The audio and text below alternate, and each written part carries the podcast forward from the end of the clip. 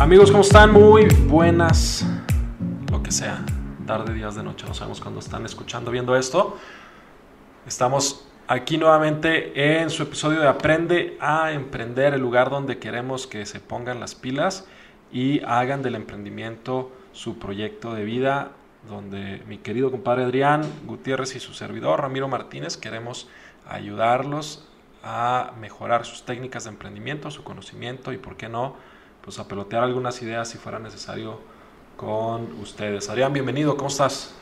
Muy bien, compadre, feliz de estar nuevamente con ustedes y retomando un tema que, que pues, se nos quedó, se nos, faltó tiempo, se quedó corto. Sí, fue muy, el, muy corto el, el episodio, episodio pasado, luego como era el primero y tenemos que presentar el, el programa, pues ahí nos robó un poco de tiempo y nos quedamos con algunas ideas sobre la mesa que queremos compartirles con ustedes. Si les parece bien y si no, pues pase al siguiente capítulo. no se crean. El tema es cómo, cómo empiezo de cero, ¿no? Las, sí, cómo empezar de cero. Los consejos. Exacto. Cómo empezar de cero un negocio, qué hemos hecho, qué anécdotas podemos compartirles y qué les recomendamos o qué hemos visto que otros amigos han generado también y qué les puede servir a ustedes. Eh, el, para implementar en sus negocios.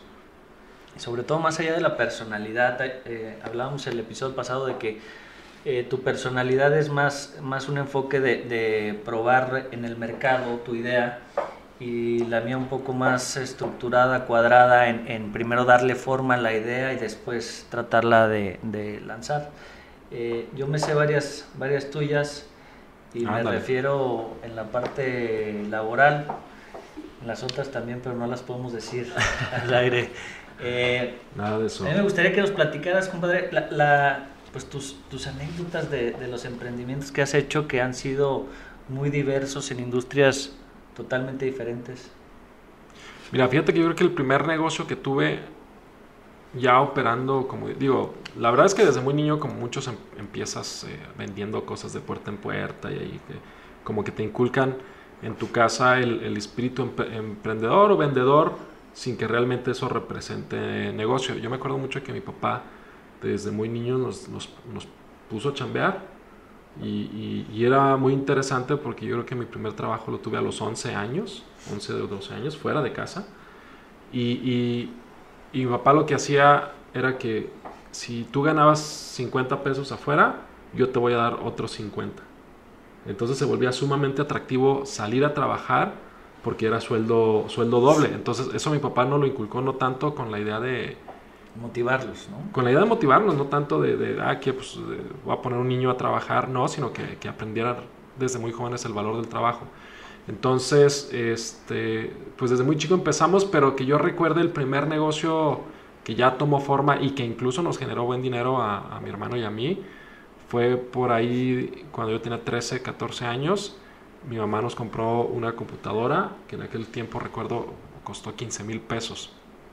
Y luego en el verano... Era, era, era muchísimo. Era mucha lana, sí, en aquel tiempo era, era mucha lana. La hermana República de Jerez. De Jerez en Zacatecas, es correcto.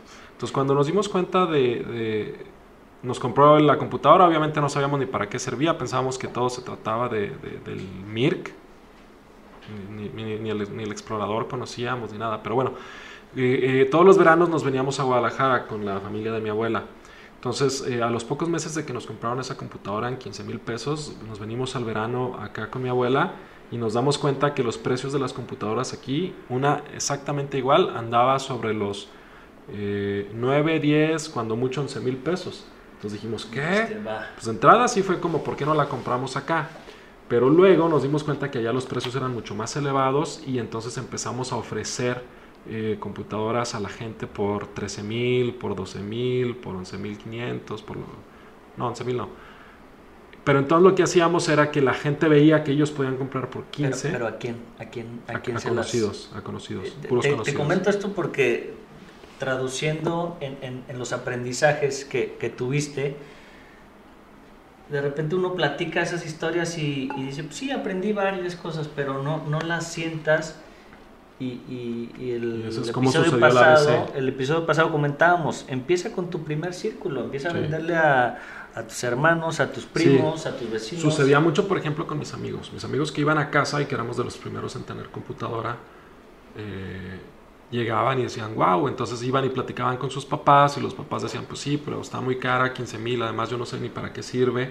Entonces nosotros ahí nos desarrollamos mucho, mi hermano y yo, el, el espíritu de vender, porque íbamos y le contábamos maravillas a los papás de nuestros amigos respecto a lo que podía hacer la computadora y les decíamos, y además yo te la puedo conseguir 3 mil pesos menos de lo que cuesta aquí. Y te doy el servicio postventa. Y te, la, y te la mantengo. Entonces nos, nos, llevábamos los folletos locales donde decíamos, mira, esta aquí está en 15 mil, yo te la ofrezco en 12 mil 500. Decían, no, no puede ser. sí, dame un anticipo de la mitad y te la traigo. Entonces ahí mi papá nos apoyaba mucho porque nos prestaba dinero, pero era bien interesante porque era lo que les decía en el episodio pasado. Primero vendíamos sin tener la mercancía y sin tener un solo peso para invertir Recibías el anticipo. Recibías el anticipo. comprabas. Le pedía otros 3 mil pesos a mi papá y veníamos a Guadalajara, la comprábamos, regresábamos, la entregábamos, pagábamos el, el dinero y nos quedaba una utilidad de unos 2 mil pesitos por computadora. Te estoy hablando de eso por ahí en el 95, hace ya 15, 25 años. Oye, ahí este, seguramente muchos te compraban porque los conocían. Eh, Digo, conozco, conozco Jerez, que por cierto es muy bonito, se los recomendamos para los que no. Sí, vayan al Pueblo Mágico de Jerez. Pueblo Mágico. Eh, y más en épocas de, de, feria. De feria, menos este año que no tuvieron. Sí, eh, a lo que iba, te, te compraban porque te conocían y sabían de alguna forma la reputación de tu familia o tuya es decir, tenías una credibilidad que te, que te respaldaba en cuestión de, valores, no de conocimiento. Fíjate que, fíjate que los comentarios que nos hacían después era... A ver, yo tenía 15 años. No es como que tampoco mucha gente puede decir, este morro, ¿qué pasa? Pero les hacía sentido lo que les decía. O sea, y esa parte eh, cerraba mucho la pinza. Les mostraba yo la publicidad diciendo, mira, aquí vale 15. Yo te la traigo por 12.500 y obviamente, claro, bueno, conocían a mis papás, conocían el entorno y decían, pues a lo mejor el riesgo es poco probable que este muchacho me quede a mal. donde yo quiero llegar es eh, eh, en estas dos, dos líneas. Una es la confianza y cómo mantener tu, tu imagen y tu credibilidad. Es decir, si ustedes van a emprender, muéranse en la línea, pero cumplan lo que prometieron. aunque pierdas dinero. Aunque pierdas dinero, porque eso el tiempo te lo va a reconocer y te lo va a premiar en tus demás emprendimientos o con ese mismo emprendimiento, pero con los mismos clientes que digan, yo te compro a ti porque sé que no vas a quedar mal, número uno. Y número dos, hablar y vender con la verdad. Se acabaron esos vendedores que, que te engatusan para colocarte una vez Sí, y, eso de- ya no- y- y ya no solamente funciona. una venta. Sí. ¿no? De- déjame nada más para terminar esta historia porque me estoy acordando de algo bien interesante. Eso, el, el haber tenido la idea, gracias a que mi mamá compró la computadora y nos dimos cuenta de la diferencia de precios por región y decir, oye, yo puedo traerla porque pues de todos modos vengo a Guadalajara. Eso pagó mi carrera. Así, Tan de, de ese tamaño. Claro, mucho tiempo después, porque todavía pasó toda la prepa y, y- y varias cosas, pero lo que sucedió fue que nos metió en una industria, porque al principio pues veníamos por una sola computadora y nos traía a mi papá, de hecho. O sea, realmente no era negocio como tal el que estemos haciendo una vuelta de Zacatecas a Guadalajara y regresar. aprovechaban para ver la familia. Aprovechábamos y mi papá vio la oportunidad de que nosotros desarrolláramos esa capacidad eh, de, de negocio, él sin ser gente de negocio, él es médico, eh, y, y nos apoyó mucho y él nos traía. Después lo que hicimos fue darnos cuenta que en una sola vuelta, en el carro que teníamos, podíamos llevarnos hasta tres o cuatro equipos. Entonces, ok, tengo vuelta tal fecha y eso presión, le metía un poquito de presión a la gente, le decía, si quieres de una vez te la traigo y hasta podíamos bajar más Sí, el precio es- porque... Es, buena estrategia, ¿no? La, la, Ponerle la deadline. o el, el, el miedo a perder. Sí, la oportunidad, porque si no, pues quién sabe cuándo vuelva a ir.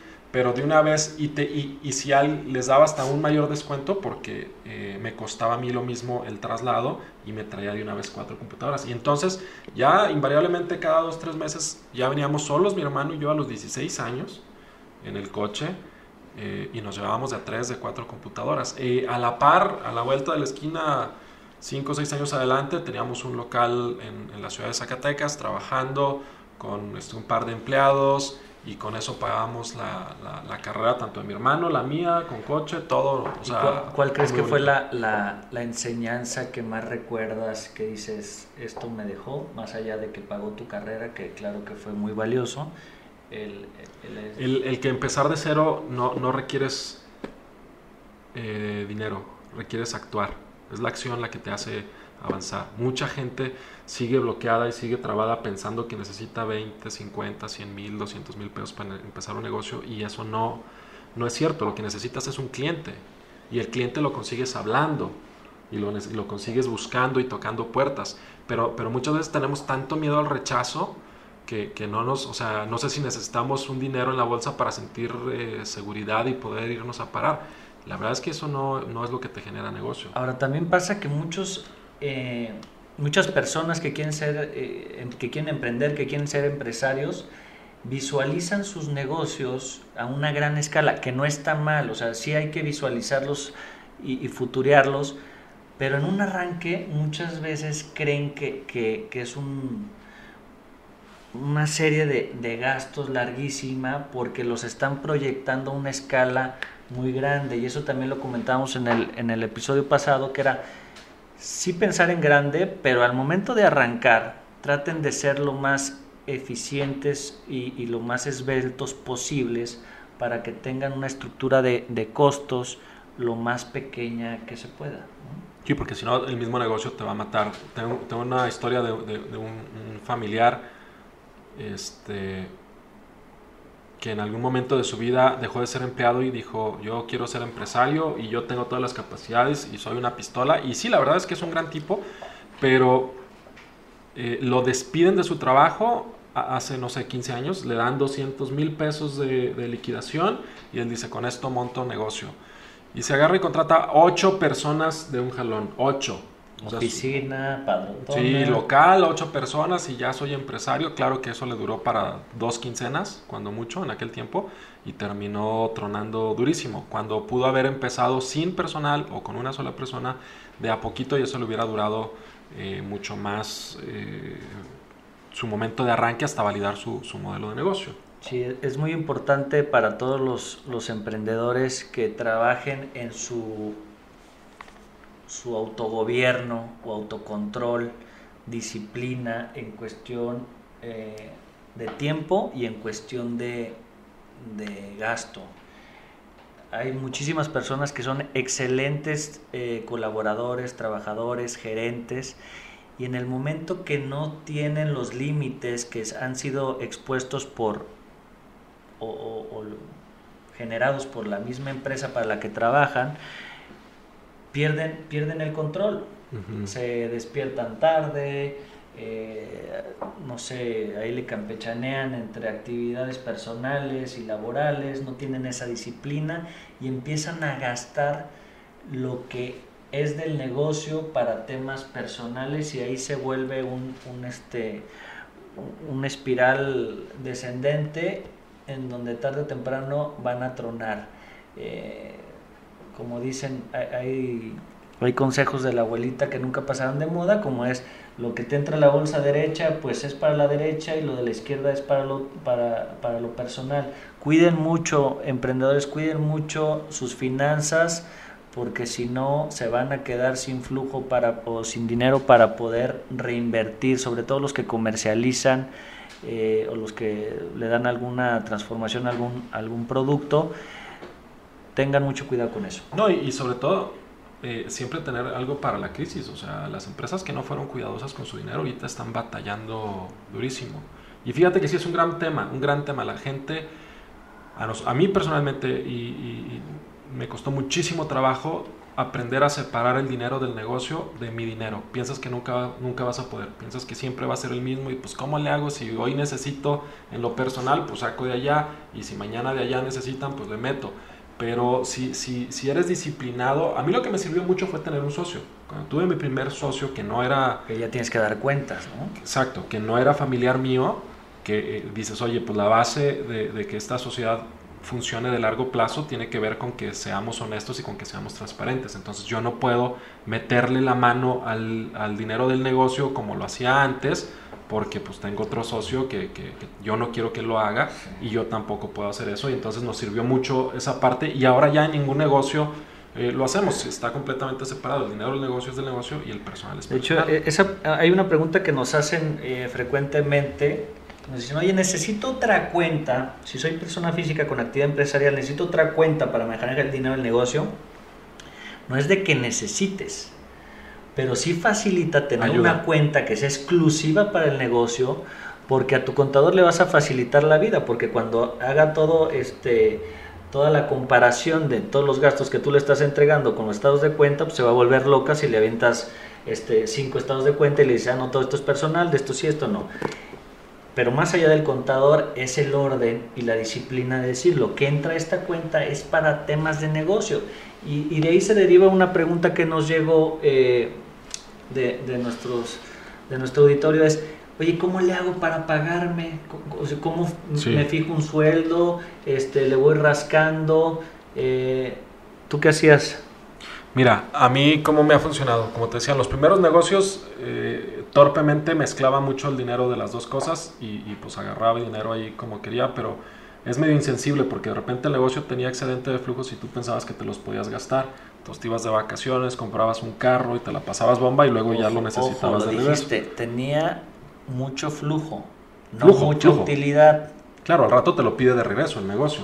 Eh, entonces, ya cuando formalizamos y cuando estamos más estructurados, lo que hicimos fue los primeros dos años, no, como un año, el primer año no le sacamos ni un peso, o sea, tuvimos que vivir de otra cosa, de ahorros, de un empleo, de dar consultoría externa, de lo que tú puedas vivir. Nosotros específicamente en el periodo de la agencia de marketing que tenemos, el primer año vivimos de otra cosa.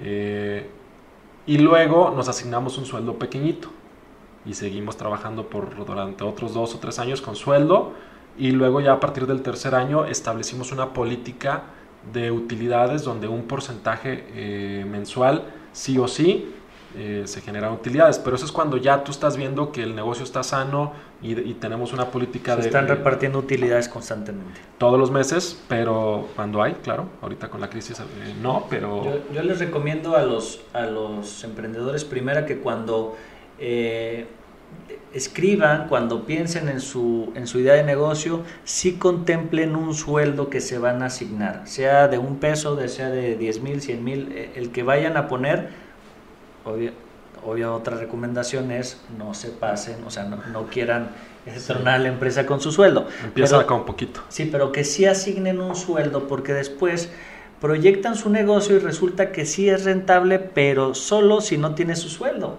Claro. Entonces, no. no sí, tengo una conocida que le pasa así, que tiene un negocio, ya tiene cinco empleadas y va. Y, ¿Cómo vas? Pues muy bien.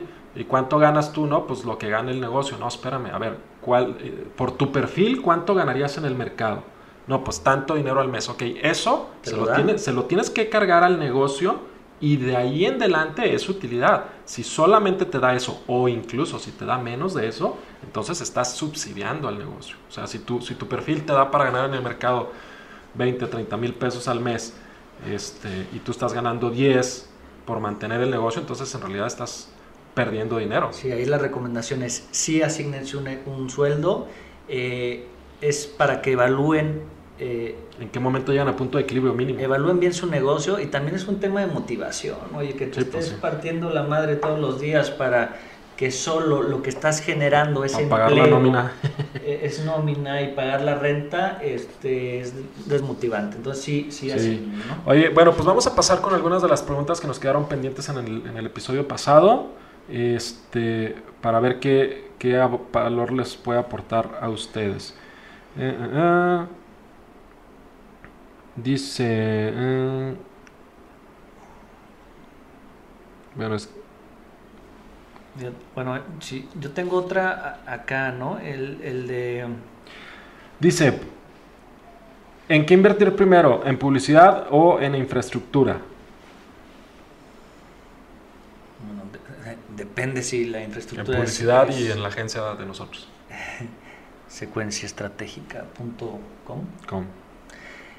Si, obviamente, si, la industria o el producto que, que, vas a ofrecer o servicio requiere de una infraestructura, o sea, sí o sí tienes que, tienes que meterlo. Si no es indispensable, yo le meto a la publicidad. O sea, al, final, el motor de, de una empresa son las ventas. Si no tienes ventas y necesitas que te conozcan, invierte en publicidad, pero ten mucho cuidado en la publicidad que eliges.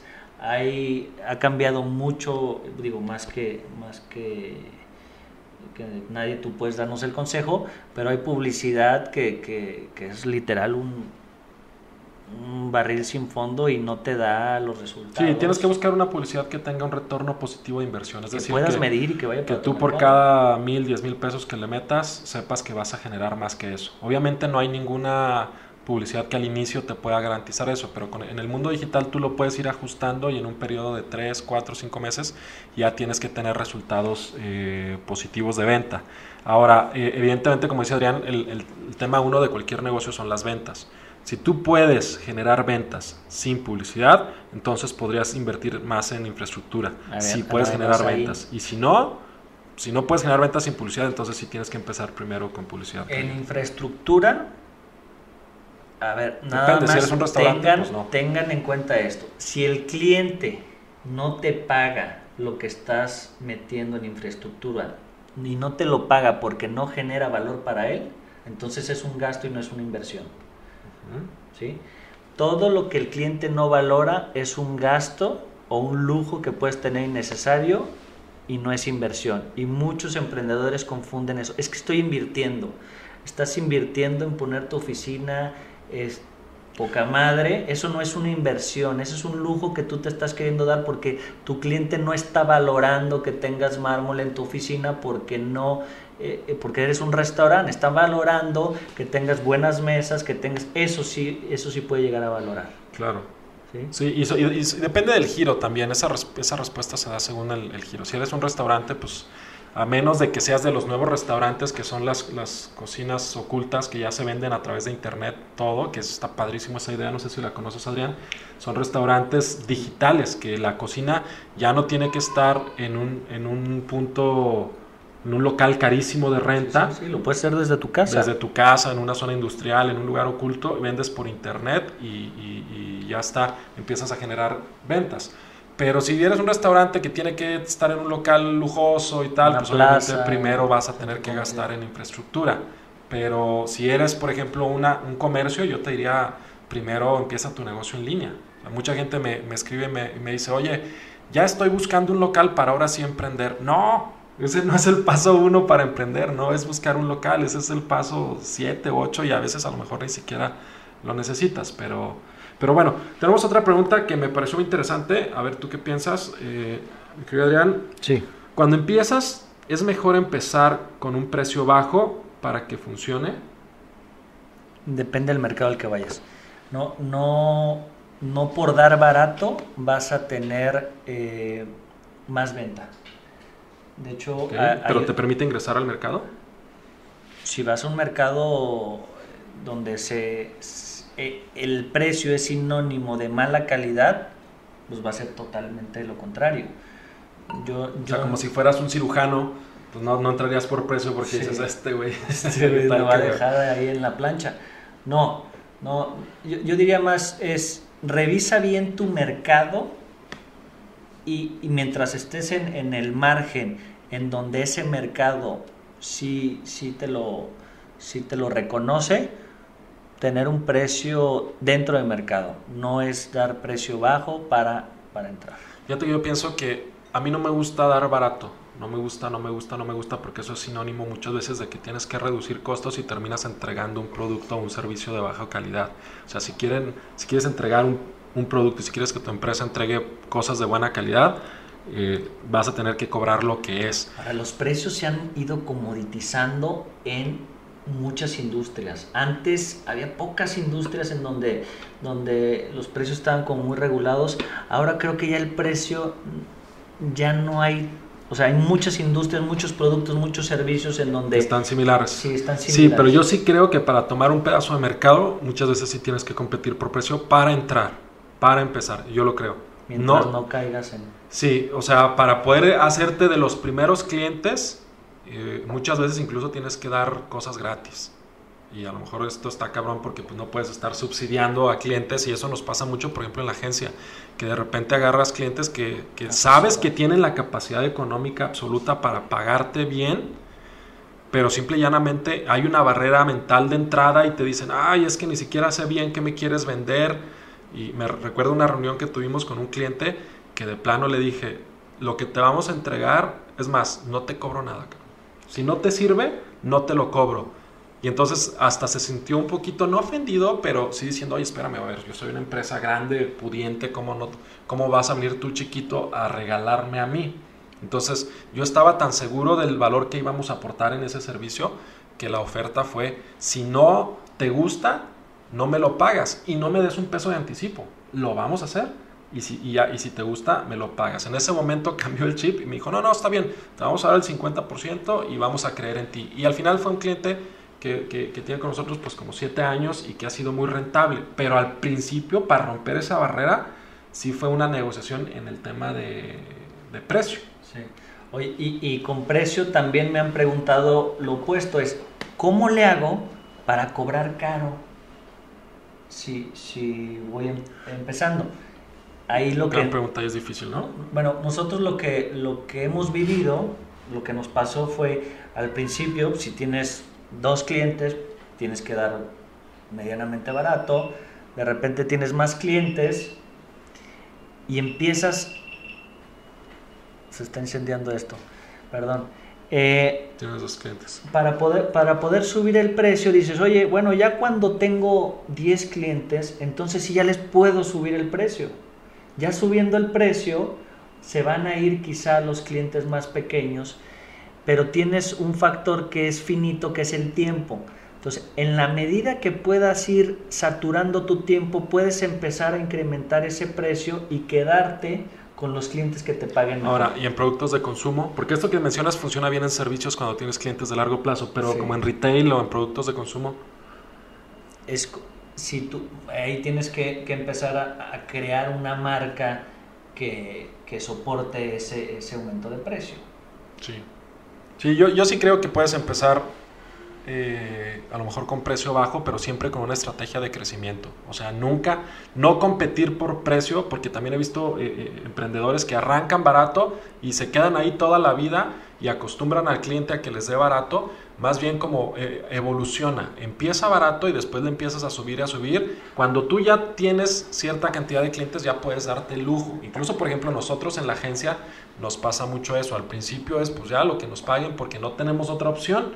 Ahorita ya es, a ver, te cuesta esto, si gusta, si no, mejor ni vengas porque ya sé la lata que me vas a dar y tan, por, por poco dinero. Y puede ser tan, desde que defines tu mercado, si inicialmente estás definiendo que tu mercado es de precio. Es, es, es de, de, un precio bajo, bueno, pues ahí te vas a seguir en esa línea. Pero si lo que quieres hacer es un, no sé, un restaurante de este... De lujo. De lujo, pues, pues no, no, no, no sí. tiene sentido. Ahora, aquí tendríamos que aprender a diferenciar qué, qué es como un, un, emprendedor que inicia o un emprendedor que ya tiene negocios que está abriendo un nuevo negocio, ¿no? Muy bien. Es. Este. Bueno, pues por el momento creo que eh, es todas la, las preguntas que tenemos. No sé si tengas algunos consejos ahí dentro de tus apuntes. Sí, mi yo, yo tenía ahí algunos consejos que se quedaron, que se quedaron colgados. Eh, revisen mucho las regulaciones cuando tengan una idea. Hay muy buenas ideas que a la hora que se quieren ejecutar no es posible o el costo de los permisos, eh, Ajá, licencias. Sí, nos, pasó ayer, nos, pasó ayer, algo así, lo, te platico brevemente. Tenemos una campaña muy loca, muy creativa que nos solicitó un cliente este, y, y, y ya a punto de salir, pero resulta que Cofepris no te deja hablar de ciertos temas específicos cuando se trata de productos relacionados con la salud. Entonces ya habíamos hecho un trabajo creativo larguísimo y pues nada, no se puede porque Cofepris y las regulaciones que tú mencionas pues nos limitaron y ya no vio la luz ese, ese proyecto. Puede ser una excelente idea, pero sí piensen, revisen antes las regulaciones, reglamentos, inclusive quieren poner un, un, un local, ahí te lo permite, los vecinos, etcétera. ¿Sí? Se pueden llevar sorpresas muy, muy desagradables. Otra, eh, que conozcan bien la necesidad que están atacando. Eh, o sea, qué necesidad van a satisfacer del mercado. De repente nos platican cada, cada historia, cada idea de negocio, que tú dices, bueno, sí, pero ¿y, y, hay necesidad de eso? El, el, mercado Claro, no, el paso uno, eh, esto es bien importante, miren, el paso uno de todo negocio siempre es resolver un problema. Eh, y, es el cliente, definir quién es tu cliente y qué problema vas a resolver. Y luego ya desarrollas el, producto o el servicio que vas a, resolver. Creo que muchos de los emprendedores, si no es que la mayoría, quieren iniciar sus negocios desde su propia visión eh, de, lo que ellos quieren ofertar. Ah, yo quiero hacer esto porque esto a mí me gusta o porque este, pienso que no hay algo similar aquí ok, ya te preguntaste si existe un mercado para eso, ya les preguntaste si les duele, si tienen esa necesidad y qué vas a resolver con tu oferta de producto o servicio. Y, eso no lo hacemos, o sea, empezamos siempre neceándole con, con, que yo quiero, yo quiero, yo quiero y nunca te preguntas qué es lo que quiere tu cliente, que a final de cuentas es el que te va a pagar. ¿Cuántos más hay como tú? ¿Cuántos más, Peña Nieto? Ah, no, ¿no? ¿No era Calderón? Calderón. ¿Cuántos más Calderón? No, sé, ya Oye, otra es la especialización. Queremos abrir negocios todólogos, eso ya no, ya no, ya no es rentable. Sean especialistas en algo, sean buenos en algo, que la gente los reconozca como algo. No, no hay muchos Walmart, no hay muchos Costco que te venden de todo. Oxos que venden todo. Oxos, sean especialistas la gente si los quiere traer eh, en la mente y reconocerlos como algo, tienen que ser los buenos en algo. Entonces sí traten de, que sean negocios eh, más enfocados, más especializados. Ahora, como emprendedor se vale eh, tener negocios de todo tipo, o tú, tú qué piensas, tú que tienes distintas empresas. Es que ahí te, te, desde la parte lógica te diría no, enfócate desde la parte emocional y lo que a mí me gusta, a mí me ha gustado experimentar negocios de muy diversos, negocios que no he conocido, negocios en los que he aprendido y, muchas veces me ha ido... A ver, platícanos, ¿qué negocios tienes ahorita corriendo, Adrián? Eh, bueno, te platicaría, te platico de los que he empezado, de, este, tuve una bordadora, este, trabajé en el mercado de abastos, trabajé en una empresa ¿Como cargador o qué hacías? Vendía, vendía este, con un tío. Eh, y sí, también nos tocaba cargar.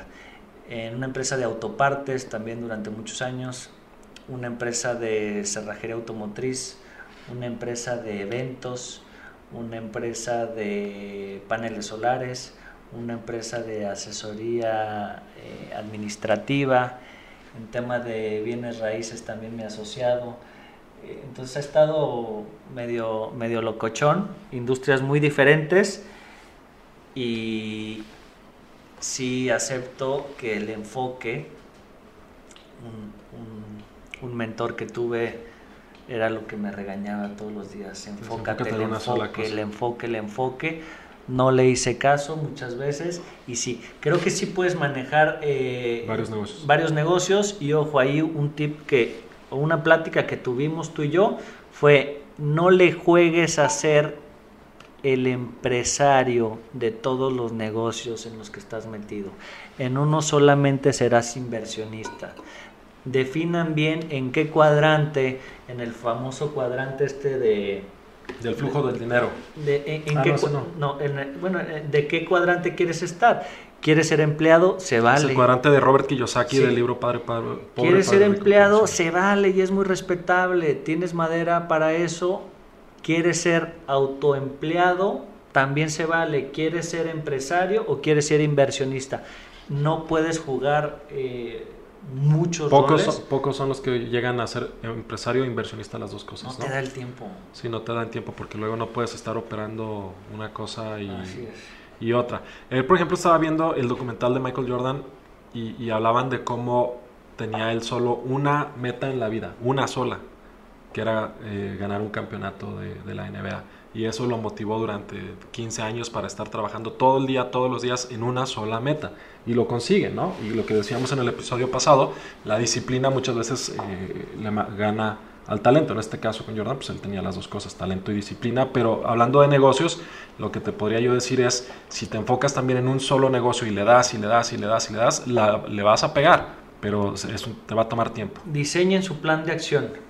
Eh, cuando se casen con esta idea, eh, ahorita hablando de esa disciplina, es saber qué van a hacer y lo que a mí me, ha, funcionado y en una, en un curso de, de coaching ejecutivo que tomé, eh, nos decían mucho esta herramienta que, que de repente funciona, es visualízate, si tú tienes una idea, cómo la quieres lograr, y entonces tú dices, yo en dos años tengo que tener esto, y haz un ejercicio de cuenta regresiva, entonces un mes antes, ¿qué debo de tener? Adelante Un mes antes, atrás. ¿qué tengo que tener? Y entonces te vas así hasta el día de hoy y dices, oye, mañana, mañana ya tengo que ¿Qué haber tengo hecho que esto, hacer? Claro. ¿no?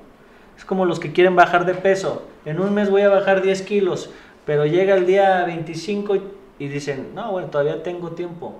No, o sea, para esta semana tienes que haber bajado dos. Como mexicanos quieres hacer todo de último minuto. En el emprendimiento no funciona así, ¿no? Es un trabajo de todos los días. Así es, entonces tengan claro qué metas a corto plazo deben de tener para ir logrando sus Sí, bueno, objetivos, ahí- si no... Ahí sí te doy la razón y comparto, ¿eh? Y lo he visto en, en muchos de mis negocios y en otros emprendedores que, que- que terminan sumergidos 10, 15 años, pero no tienen metas específicas y entonces en el año 8 y en el 12 y en el 3 están exactamente en el mismo lugar. Entonces, eh, si tú planteas metas y decir, a ver, lo que sigue es esto y lo que sigue es esto y lo que sigue es esto, vas a poder diseñar, como dices, un plan inverso Es la a qué es lo que tengo que hacer el día de hoy y cómo vas cumpliendo esos pequeños avances, como, como el ejemplo que mencionas de la pérdida de peso, pues va- vas bajando de a 100 gramos en 100 gramos, no bajas 7 kilos en dos días. Pasa que muchos emprendedores se ponen la meta. Esa meta la tienen que desmenuzar en objetivos y esos objetivos los tienen que desmenuzar en tareas específicas. Y con tiempos. Si tú no vas cumpliendo las tareas del día a día, no esperes que por obra del Espíritu Santo llegues al objetivo y mucho menos a la meta. Muchos se quedan en el de sí, voy a hacer esto. ¿Y cuándo? Mira, ahí les va un consejo muy importante de lo que menciona Adrián. Verifiquen su agenda, no operen todo el tiempo. Eh, ese, es, ese es algo bien nocivo que he visto que muchos emprendedores hacen o a veces hacemos. Te metes tanto a la operación que no te das cuenta y ya pasó una semana, un mes, un año, cinco, y no te diste tiempo de hacer pausas para pensar y para, y para salirte a visualizar cómo vas a ejecutar las cosas. O sea, tienes que estar haciendo pausas en el camino para revisar tu ruta, tu carta eh, de navegación y ver si estás avanzando o no. Eh, esa recomendación, digo, yo lo hago muy frecuentemente, de repente me siento abrumado y a veces hasta tengo que salir de la ciudad o me tomo un día o dos para estar yo solo, me voy a algún cerro o algún lugar a pensar y empiezo a darle vueltas, vueltas, vueltas, vueltas y digo por aquí y regreso y ejecuto. Entonces todo el tiempo estoy como balanceando entre planear y ejecutar, planear y ejecutar. No me gusta nada más quedarme en la ejecución, ni obviamente tampoco Y- solo en la planeación. Y yo hago mucho énfasis en que si vas a ejecutar, ejecuta en donde realmente le eres útil y generas valor a tu, a tu negocio.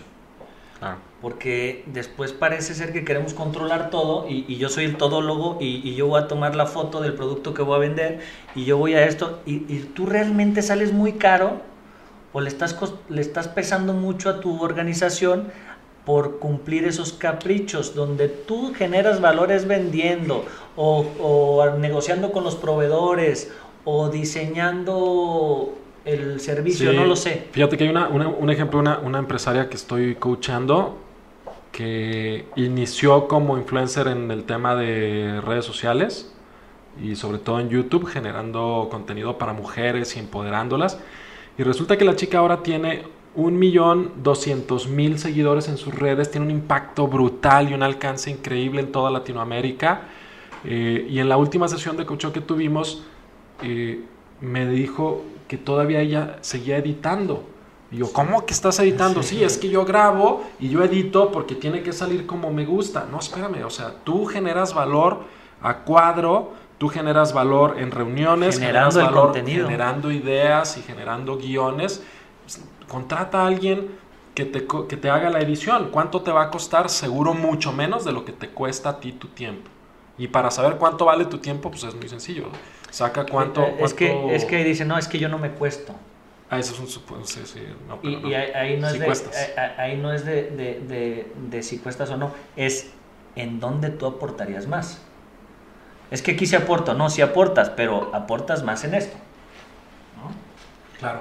Ese, ese ejercicio yo lo tuve muchos años con, con mi papá que le, le, apasiona la fotografía y él quería tomar todas las fotografías de, de, su empresa. Y yo le decía, papá, está poca madre, que es que las tomas bien, es que tú sabes el ángulo, pero sales muy caro para que tomes las fotos. Es que a mí me gusta, no, no, no digo que no te guste, pero puedes aportar a la organización mucho más en ese tiempo que en otra cosa. en una actividad este, muy básica, muy, muy elemental, ¿no? No, no, sé qué tan básica, pero que cualquier otra, o sea, contratas a, a, otra persona, es que no me haya, no, no sabe. Tienes que confiar.